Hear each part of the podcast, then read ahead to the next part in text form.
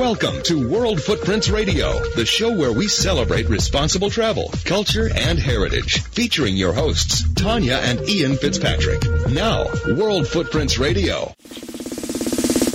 Hello, everybody. Welcome to the World Footprints Radio Book Club. I'm Tanya Fitzpatrick. If you think you know New York, chances are you probably haven't seen that great city through the eyes of Dorothy Parker. Until now. Author Kevin Fitzpatrick, no relationship to us that we know of, but Kevin takes us on a journey into Dorothy Parker's colorful career and intense personal life in New York with today's book club reading, A Journey into Dorothy Parker's New York. Kevin helps readers experience the edgy mood of the city during Dorothy's time, and he generously shares a treasure trove of photos, art, and street maps. Kevin Semper Fi, and thank you for joining us on today's World Footprints Radio Book Club. Thanks for having me on. I'm just so excited, and thank you for uh, letting Dorothy Parker take over your show for the uh, for the time today. It's our pleasure. and You know, but I'm curious with all the great talent that New York has birthed or claimed, why your focus on Dorothy Parker? Well, I just I like her um, first as a writer. I, I think that um, things that she wrote um, so many years ago are still um, still uh, popular and have a lot of relevance today. I like the era she was in. I love Jazz Age New York, um, the music, the fashion, the style, the the whole milieu of what was going on in New York at the time. And I also like, you know, what she stood for. Um, she was very strong-minded. She believed in social justice, um, but she was also very, you know, fun and witty and very clever too. So I think all those things together uh, make me a big Dorothy Parker fan. Mm-hmm. This is your second edition print. How many years transpired between the first and second edition, and what new discoveries did you make the second time around? Uh, there's about six years um, between the two when the first the first edition came out. Um, with any kind of travel book, you always want to keep it updated. You know, businesses close, um, transit stations move, um, things like that. But also gave me a chance to add a lot of photos and artwork um, that weren't available to me um, six, seven years ago when I was doing the research. Particularly um, images of old New York City that were on glass plate negatives at the Library of Congress um, that have been digitized. So I swapped out some about 50 pictures and um, took new ones of um, some of the places um, a few of the um, locations in the book, there's about 100 locations in the book. Um, a few of them are updated and um, um, new information added too. When I received your book, I don't see this as a typical travel guide book. I love how you fused history uh, with basic travel information, but it's not a general go-to place or like general travel guide that that points you to specific places for you know a specific. Um, uh, say restaurant uh, that serves Italian food or or anything of that sort. And and so I love how your style has really created uh, an artwork. Thanks very much for for pointing out. I mean, I work in Times Square. I work on. Actually work on 44th and Broadway, and I, so I see tourists every day when I when I go to work um, for my day job. And one thing about New York City is, no matter where you're standing, something was going on over the last 400 years. And even if you are think you know where you are, you might not really realize that, you know, the the restaurant you're looking at used to be a theater or um this part of Manhattan, you know, used to be a swamp and, you know, that's why there's no skyscrapers in it. And so walking around Manhattan, even if you've been there many, many times, there's always something new. There's always something you, that you might not have known about that took place in that particular spot and that's what I tried to pack into the book. Mm-hmm. I'm, I'm going to ask you to uh, read a, a passage from your book and, and set it up for us, Kevin. Sure. Well, one of the things um, about Dorothy Parker is there's a lot of famous writers from New York, of course, and a lot of people that went to New York to make their fame and fortune that people know about. But I think Parker, um, unlike a lot of others, is really of the city, and I don't think that you could have put her in other cities if she had been born in Kansas City or something, I don't think the same kind of writer would have come about. And I think that her writing is so infused in the city that when you read her her poems or her short fiction, they are so of Manhattan, and you can just picture the taxi cabs and the speakeasies and the bootleggers and things and the couples having arguments just come right off the page with her. So what this is about, this little section from the first chapter is is really setting the scene about uh, Dorothy Parker in New York. Few other writers have portrayed any city with as much keen and insightful detail as Dorothy Parker did when writing of Manhattan. She belongs to an impressive club of New York City writers Edith Wharton, Walt Whitman, Herman Melville, Zora Neale Hurston, J.D. Salinger, native sons and daughters who evoke, through their work, a city that is as live and vibrant today as when they penned their words. In Dorothy Parker's New York, the speakeasies are, are always hopping, the party is just beginning, and all the taxicabs hold couples on their way to an affair. Dorothy Parker herself was a Manhattan confection, equal parts bootleg scotch, Broadway lights, speakeasy smoke, skyscraper steel, streetcar noise, and jazz horns. She was a product of the city struggling economically, on the verge of enormous power and influence.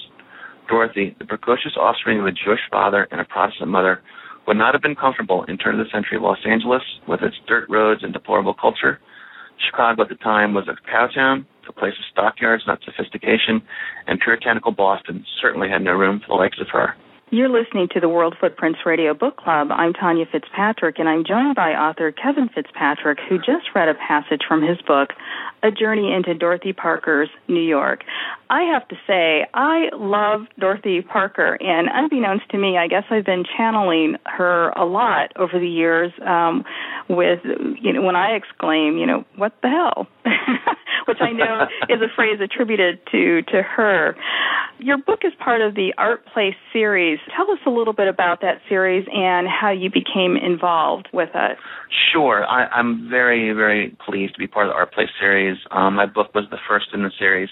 It's the brainchild of Roaring Forties Press in Berkeley, California. And what they do is they take a writer and artist and really bring you into that world. So what the Art Place series does is it takes the traveler or the armchair traveler, you don't even need to leave your house, into the world of that writer or artist through pictures, maps, and stories.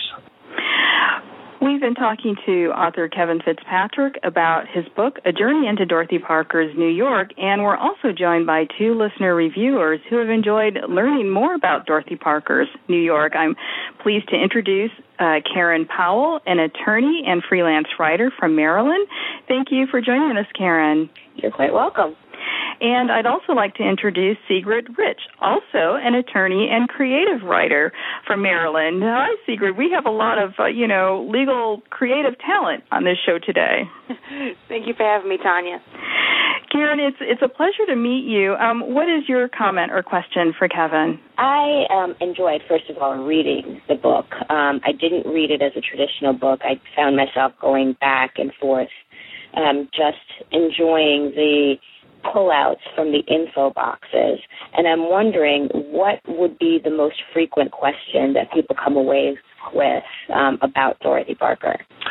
I think the number one question people ask is why do I think that she is still read today and why she's still in print? And I think part of it is the things she wrote about in the 20s and 30s are, are, are things that still people care about today. I mean, getting your heart broken, it doesn't matter if it was written in 1929, is still a, a, appropriate in 2013. Um, she was writing about bad bosses and bad relationships and um, jerks and bigots, and uh, we certainly still have a lot of those around today. And so I think that's why she is still popular. Sigrid, uh, what are your thoughts about a journey into Dorothy Parker's uh, New York, and, and what questions do you have for Kevin?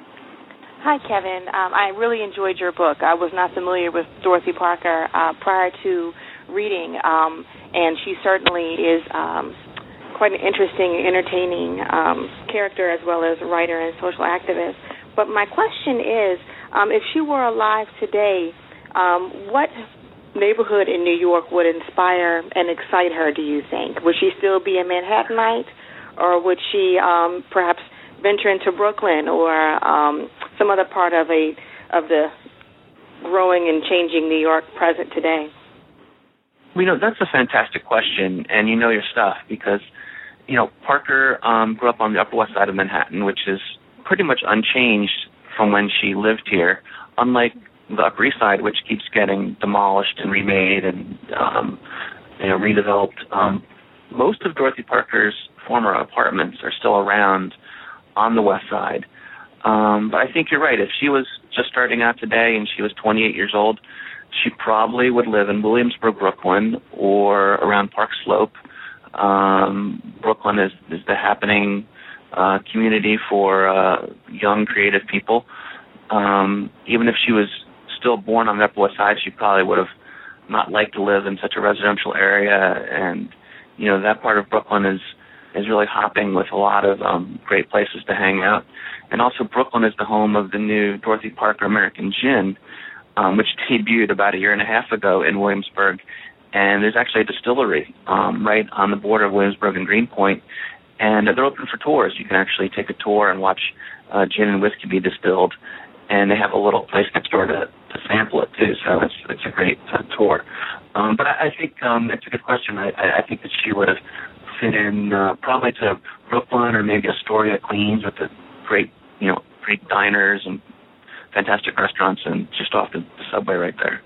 You know, I, I have to admit, I didn't know very much about Dorothy Parker. I, I hadn't read any of her writings, really, Kevin, um, but I have become intrigued uh, because of this book. And I'm curious. I want to ask uh, Karen and Sigrid, how much of about Dorothy Parker did you ladies know before reading this book, Karen? I didn't really know much about Dorothy Parker before reading the book. I knew who she was, but I hadn't explored her writing. And I think one of the things that I really appreciated in the book were the excerpts from her poetry, which made it just a, made her more concrete for me, even with the places that she visited and lived, knowing um, or having her words as well. I'm glad you said that because um, I was originally hesitant to put in passages of her work because I, as I explained to my editor, I always thought that people would that would buy this book would already own her books of poetry and short fiction, and there's a book called The Portable Dorothy Parker, which is kind of like her greatest hits. I thought this would be a, com- a companion to it, but I'm glad you said that because this this is um it, I put like a little doses in to give you a flavor of her writing. Sigrid, how how did you know about Dorothy Parker before reading this book, or how much did you know about her? Um, I honestly didn't know anything at all about Dorothy Parker, um, and I'm surprised I hadn't come across her. Um, in my, I was an English major and um, never came across uh, any any of her work. Um, but after reading the book, I'm, I'm very inspired to go and learn more about her. I'm planning a visit to New York later on this month, so I'll be sure to uh, kind of walk in her footsteps while I'm up there. But um, I found her after reading the book. Um, just to be a multi-layered uh, woman with so much um, uh, of her life being inspired by or just highly affected by the way she grew up. Um, kind of got a sense that she was an outsider and just had this restlessness about her. Like it felt like her life was in constant, constant transition. And um, I was really struck by the amount of political activism that she was involved in and I was just I wondering if she were alive today, what causes would um would earn her activism. I well, you know, because you guys all live in Baltimore, you have a, a greater tie to Dorothy Parker than a lot of other cities because her remains are interred there at the NAACP headquarters, um, which is a which ties into their politicalism because um, no spoilers here. She left her estate to Dr. King.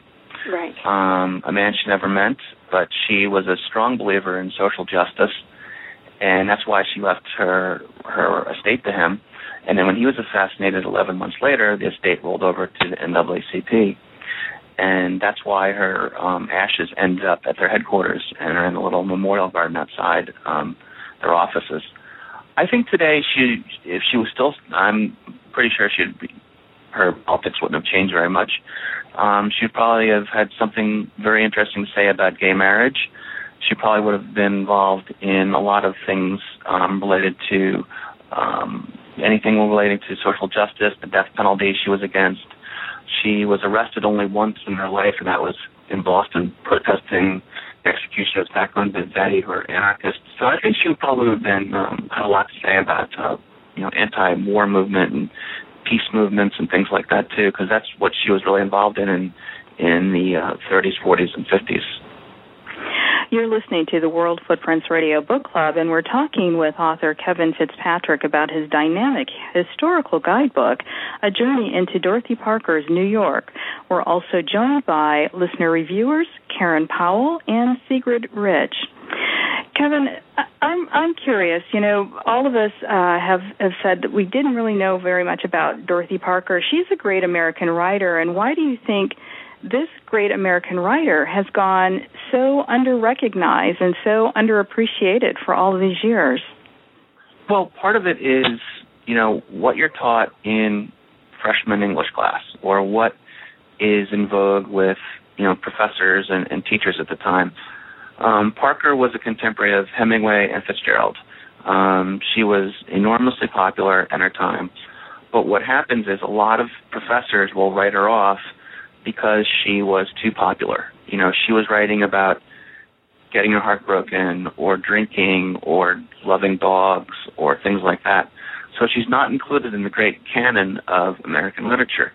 And unless you're taking a class that includes, you know, American poetry or women writers or um, 20th century female writers, um, she she won't get the same kind of recognition um, academically that um, some of her her peers or her betters would have, like Sinclair Lewis or or John O'Hara or um, you know maybe other people that were in the New Yorker at the same time. So that's probably what happens. Usually, what happens with with Parker is people discover her in in high school or college when someone turns her on turns them on to one of her short stories, and then they seek out the poems. Um, that's that's what it's been my experience and and now your book I think will be uh, a wonderful springboard to further learning opportunities about her. Um, you lead, and Sigrid will be interested in knowing this. You do lead guided tours around New York, um, guided Dorothy Parker tours. Is there a, a spot that you feel visitors can really get a sense of her? Is there a place that really just channels Dorothy Parker? The lobby of the Algonquin Hotel. I mean, it's a literary landmark, and she lived there. She worked there. She had um, drinks and ate lunch with her friends there for ten years. It's a it's a landmark, and it's such a nice place to go to. Uh, free wireless. That's all. and um, very cozy, very cozy. I do all the walking tours on DorothyParker.com um, for anyone that's interested. This list. I just gave one last Saturday to a group of people. Um, two of them were in from from uh, uh, San Francisco, actually, um, it's a great way to see the city because even if you are been to New York many many times, you know you will pick up little um, tidbits and, and I call them dining out stories. You can tell your friends about certain areas of like Rockefeller Center, which is where all the speakeasies used to be before Rockefeller Center was built in 1930. So there's a lot of things about not just Dorothy Parker history, but New York history and American history are all tied into um, to the walks too. Mm-hmm. It, you you also founded the Dorothy Parker Society. Tell us a little bit about that. Well, what happened there is I started DorothyParker.com in 1998, which was um, a, a, a list of places that she lived and worked in the city that became the basis of the book. And within a very short time, it got very popular, and people wrote to me and said, "Will you take us on, you know, a tour of these places?" And what happened is we ended up having such a great time that we wanted to do it again. And so the society started, and the Dorothy Park Society um, exists to promote her work and get people to keep reading her, writing about her, talking about her, putting on you know plays based on her work. Um, but we don't have meetings; we have parties because we want to be like Dorothy Parker, and she would never go to an organization that had meetings and presented academic papers. So we have um, monthly parties where we have vintage cocktails, um, we listen to jazz from the 20s and 30s, and everybody dresses up in vintage clothes. That sounds like a good time, actually. it resonates with me. Um, I, I just want to give in the last uh, couple of minutes that we have left. I want to go back to uh, both Karen and Sigrid and ask if uh, there are any other uh, questions they have for you, um, starting with Sigrid. Uh, no, I don't have any further questions at this time, but I will definitely be looking into uh, taking one of your tours in the near future. Thank you so much. Karen? I just have one quick question um, about her writing. Um, in the later years, uh, you point out that it was growing and maturing, and I'm wondering if her lack of creative outlet was because of her fan base if they weren't also growing and maturing and were they not prepared for her um, to do the same? Well, part of it is it's related to the New Yorker magazine where she sold a lot of her short stories and fiction to. Um, they wanted her to keep writing, you know, funny, humorous pieces that she had written when she was in her 30s. Then when she was in her 50s, they said, well, you don't write like you used to write. And part of it is because she got very political um, and she was a more mature person. So, you know, they were expecting a 55 year old woman to write like she did when she was 30, and you know that's really one of the reasons that a lot of it um, dropped off. She just didn't feel like she wanted to write um, light verse anymore. Um, you know, getting your heart broken stories, you know, in your 20s and 30s are one thing, but when you're pushing 60, um, it's not really um, a marketplace, I don't think, for her her her life was a bit scandalous. Um, is there anything you seem to have known a lot about her uh, before even writing this book through you know your founding of the society and what have you? Are there things though that you discovered uh, that surprised even you? Um, I think some of the things I discovered is that she was very um, um, very generous to her friends and to a fault. Um, she owned a Picasso that she gave away to Lillian Hellman. Um, she, uh, you know, one of her um, nieces really admired a watch she was wearing, so she just took it off and gave it to her as a Cartier. Um, so she had a big heart, and um, so I think that really was something that I was kind of surprised to to learn. I thought she might be a little bit cold or jaded or, or something like that when she became famous, but quite the opposite. She, you know, was very um, outgoing and, and caring person. Uh, no, she was born uh, Dorothy. She had a um, a Jewish surname. Um, what was that? Rothschild. Yes, Rothschild. And so, how did that? How did she make the transition to to Parker? Was uh, Parker a name that she selected because of, you know, the the um, ethnic uh, surname, or is that a name that she married into? She married a guy named um, Eddie Parker, who was a stockbroker and uh, they married in 1917, um, shortly before the war, and they divorced about five years later. And she kept his name, and she's like to say that she liked his clean-sounding Protestant name.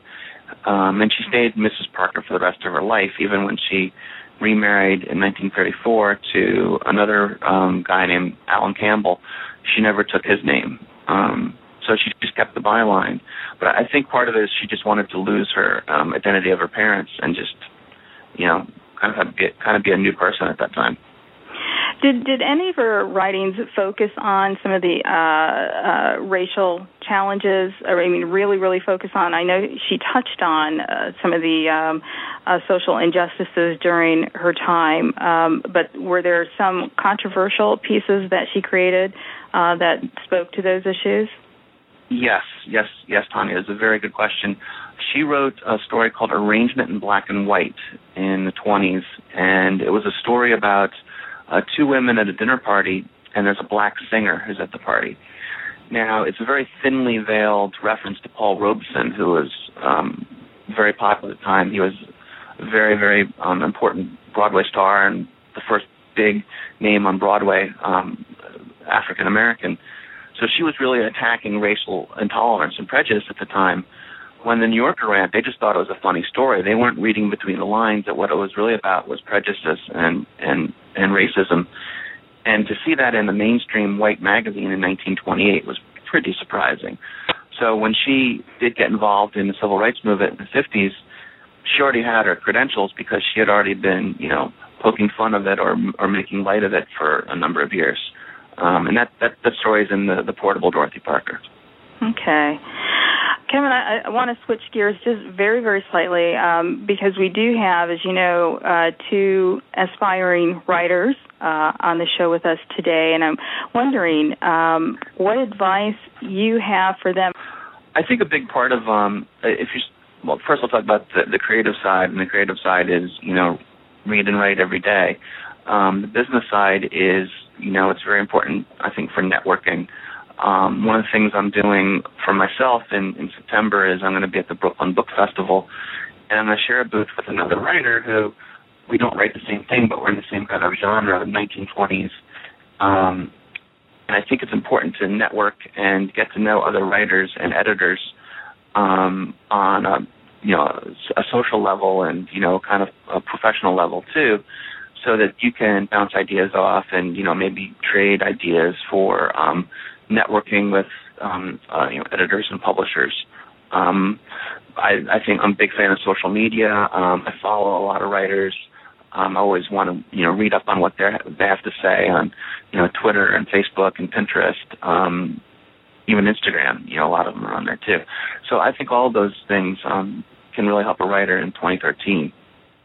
And what about finding a an agent and uh, you know a publisher? Well, I'm kind of the worst person for that advice because um, I've they've approached me and um, uh, I haven't um, used an agent. Um, but I have helped a couple of friends get agents, and what I do is I always recommend, um, it, say you're writing a book about um, how to fix your house. Go out and find what is the number one story, what's the number one book about fixing your house. Get the book, look in the credits, and find out who their agent is. mm-hmm. Because if the author is if the author is thanking their agent for selling a book about that subject, that you know that's the kind of author and agent that you want to you know approach um, there are specific agents just for, say, um, erotic fiction, just like there's specific authors just for history or you know any other kind of you know nonfiction genre. So you don't want to send you know your queries to agents that have no connections to to that field. So I think doing your your legwork and you know if you want to be the next Susan Orlean, find out who Susan Orlean is rep by is is a good start. Good deal. Well, Kevin, um, it's it's been uh, a, pleasure. Uh, just real quick, you were former Marine, and so how did you go from Marine to you know active duty to what you're doing now? That's a big transition. Well, the first the first thing they teach you is how to listen. if you don't listen, you get in a lot of trouble, and you do a lot of push-ups. Um, but one of the things that the Marines, I think, other than the other service branches, is they really stress history and uh, they really stress you know knowing your you know the traditions and uh, you know paying attention to where you come from. And um, I did a lot of writing. That, that was my job in the Marines. I was in public affairs, and I think you know they they they really stress um, you know being uh, very organized, um, being very detailed, um, and knowing you know where your mind your p's and q's. So I think the self discipline I learned uh, in the service certainly got me through college, and uh, definitely into the media in New York. Yeah, and you and you certainly have to be disciplined uh, as as a writer. A journey into Dorothy Parker's New York offers a rich exploration into the New York of past and a fresh way of exploring in present day. After reading this book, you are promised to see New York from a different angle if you want to learn more about Dorothy Parker and experience her New York, we have a link to A Journey into Dorothy Parker's New York on our website at worldfootprints.com. And while there, make sure you subscribe to our newsletter view our new discovery tours, including scheduled trips to New Orleans and China, and follow us on your favorite social network. Thank you for joining us on this literary journey today, and many thanks to author Kevin Fitzpatrick for sharing Dorothy Parker's New York with us. And also, uh, thank you to our panel of listener reviewers, Karen Powell and Sigrid Rich. And of course, I have to also thank the man behind the scenes, my co-host and husband, Ian Fitzpatrick. If you'd like to join World Footprints Book Club as a listener reviewer, please email us at bookclub at worldfootprints.com. George Martin said, A reader lives a thousand lives before he dies. The man who never reads lives only one. So join us next time as we experience another life and a new world through a writer's pen on the next World Footprints Radio Book Club. Until we meet again, happy reading. This has been a presentation of World Footprints Media, all rights reserved. By adding Seneca Falls, New York to your travel plans, you're opening yourself up to a remarkable part of history. You may know that Seneca Falls is the birthplace of the US women's rights movement in 1848. But did you know that the idea for Seneca Falls Conference started in London, England in 1840? Interested in finding out more? Visit Suffrage Wagon News Channel suffragewagon.org.